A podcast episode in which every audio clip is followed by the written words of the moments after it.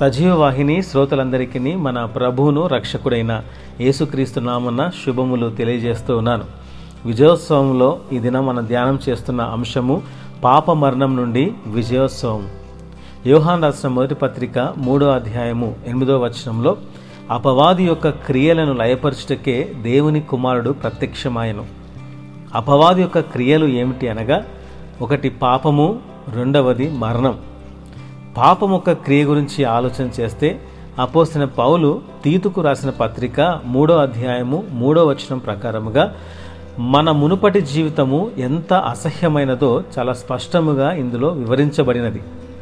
అందులో ఐదు లక్షణాలు ఉన్నాయి మొదటిది అవివేకులము అనగా తెలివి లేని వారము. నిజ దేవుని ఎరుగక లోకం వెంట తెలివి లేక మనం పరిగెత్తాం.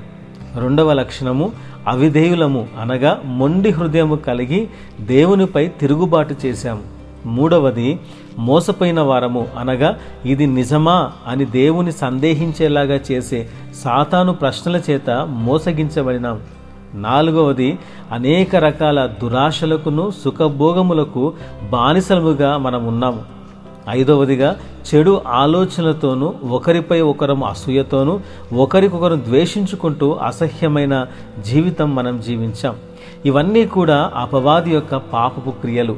ఈ పాపపు క్రియలకు బానిసలమైపోయాం. ఇటువంటి పాపపు క్రియలలో బందీలమైపోయాం. విడిపించబడే మార్గం తెలియక నలిగిపోయాం. మరొక అపవాది క్రియ గురించి చూస్తే మరణం.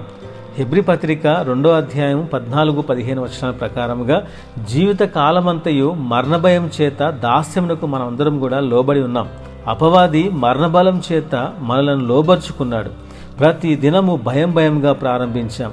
ఎప్పుడు ఏం జరుగుతుందో తెలియక భయంతో సహవాసం చేశాం. ఇలాంటి పాపము మరణము అనే క్రియల చేత మనం బంధించబడి ఉన్నాం.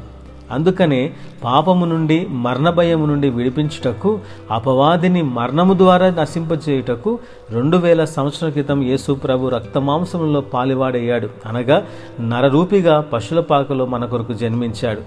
అపవాది క్రియల లయపరచటకే కాదు అపవాదిని మన కాళ్ళ క్రింద చితుక తొక్కించుటకే యేసు ప్రభు జయించి ఆ జయ జీవితమును మనకు అనుగ్రహించాడు.